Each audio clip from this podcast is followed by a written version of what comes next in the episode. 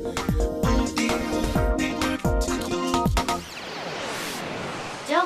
オーディオニュース。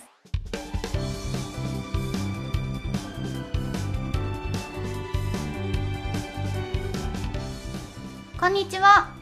10月16日ハンモックスタジオからお届けする城北オーディオニュース。ナビゲーターのあやとコメンテーターのりんたろうでお届けします。よろしくお願いします。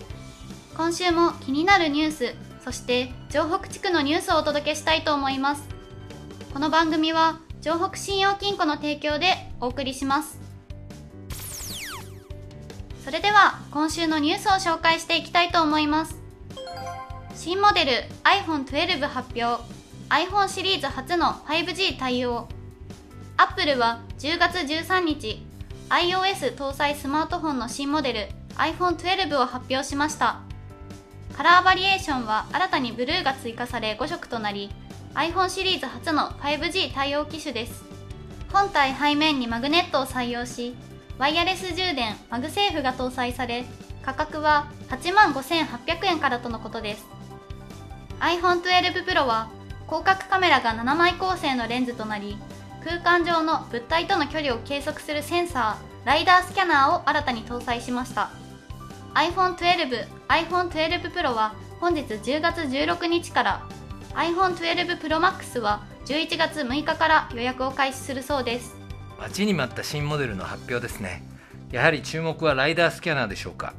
従来の iPhone カメラは暗い場所での撮影に弱かったですが今回のプロに搭載されたライダースキャナーによって暗い場所のオートフォーカスが高速になったりナイトポートレートモードが使えるなど格段に性能が上がるみたいですよ。なるほどいいですね。私よく写真を撮影するので早くプロに切り替えたいなと思っています。それと iPhone を落としてしまいがちで画面が割れてないか不安になることが多いので画面のカバーガラスに今回最新技術のセラミックシールドを使っているという点にも惹かれました。新しく加わったブルーの色も可愛いですね。魅力的なところがたくさんありますよね。ちなみにワイヤレスイヤホンが普及し始めたため有線イヤホンイヤーポッドの同胞が廃止となってまた環境への配慮として電源アダプターの同胞も廃止されたそうですよ。続いてのニュースはこちら。GoTo トラベル追加の予算を配分。35%引きが復活。観光需要の喚起策 GoTo トラベルをめぐり大手旅行予約サイトなどで割引額が減額されたことを受け国土交通省は全ての旅行業者が最大35%分を割り引けるよう追加で予算を配分すると発表しました。これを受けて割引率を引き下げていた全ての事業者は14日の午前中までに割引率を35%に戻しました。観光庁によると7月22日から9月15日の約2ヶ月で GoTo トラベルキャンペーンを利用した人数は延べ1689万人に達したそうですよ。ということは日本人の約7人に1人が利用している、ということになりますよね。ね10月からは東京が追加されたのでますます利用者が増えていそうですね。観光業が潤うことはいいことだと思いますが、うん、利用者が特定の観光地に集中していることや安く泊まれるとあって高額のホテルや旅館に偏ってしまっているということが一方では少し問題視をされています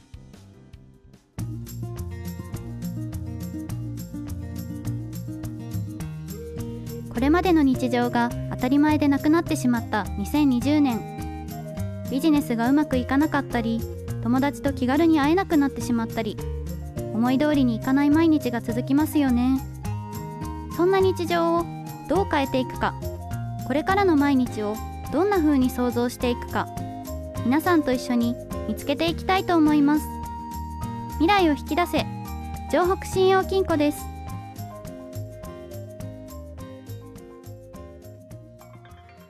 それでは城北地区のニュースです。事業者様向け渋沢栄一お土産作りに関するロゴ説明会を実施。2021年渋沢栄一王を主人公とする大河ドラマ「青天を衝け」の放送を予定しておりそれに伴い大河ドラマ館やお土産館がオープンします。お土産などの商品へのタイトルロゴの使用においては所定の申請手続きが必要になります。そのため10月21日に王子北トピアにて大河ドラマ「青天を衝け」のロゴ使用に関する説明会を開催します。新商品を開発したい自社のプロモーションを行いたいという方や北区渋沢王にゆかりのある事業者の方はぜひご参加ください。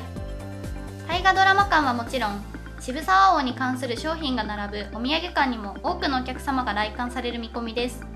ご予約方法など詳しくは東京北区渋沢栄一プロジェクト公式サイトをご覧ください。2021年初春の大河ドラマ館オープンに向け渋沢王や大河ドラマ館に関するお知らせがだんだん増えてきましたよね、10月29日からは飛鳥山公園にある渋沢栄一像や声援文庫がデザインされた広告付き年賀はがきが発行されるそうです。年賀はがきは全国各地に発信されるので渋沢王や北区のことを広く全国に知ってもらうことができますね。そうですね。送る方はもちろんはがきを受け取る方もぜひ大河ドラマ館に足を運んでほしいですね。ここで城北信用金庫からのお知らせです。各種ダイレクトメール送付終了のご案内。当金庫ではこれまで各種ご案内を送付してまいりましたが紙資源の節約など環境保全の観点から誠に勝手ではございますが定期性預金のお知らせ通帳未記入取引照合表資金移動取引明細のご案内の作成送付を終了させていただきます。お客様には大変ご不便をおかけいたしますが何卒ご理解賜りますようお願い申し上げます。なお本件に関しましてご不明な点がございましたら窓口または営業担当者までお問い合わせください。今週の城北オーディオニュースは以上になります。本日よりアニメ「鬼滅の刃」の映画が公開されましたね。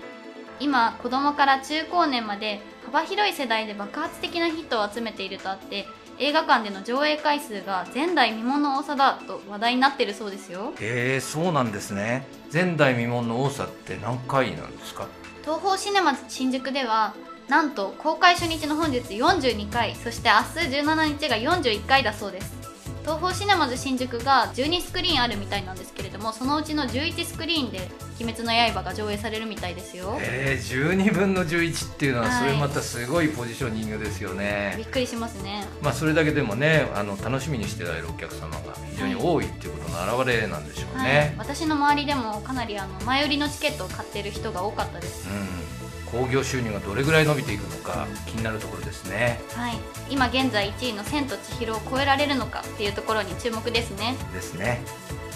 番組の感想やラジオの前のあなたが取り上げてほしいニュースなどさまざまなご意見を募集しています。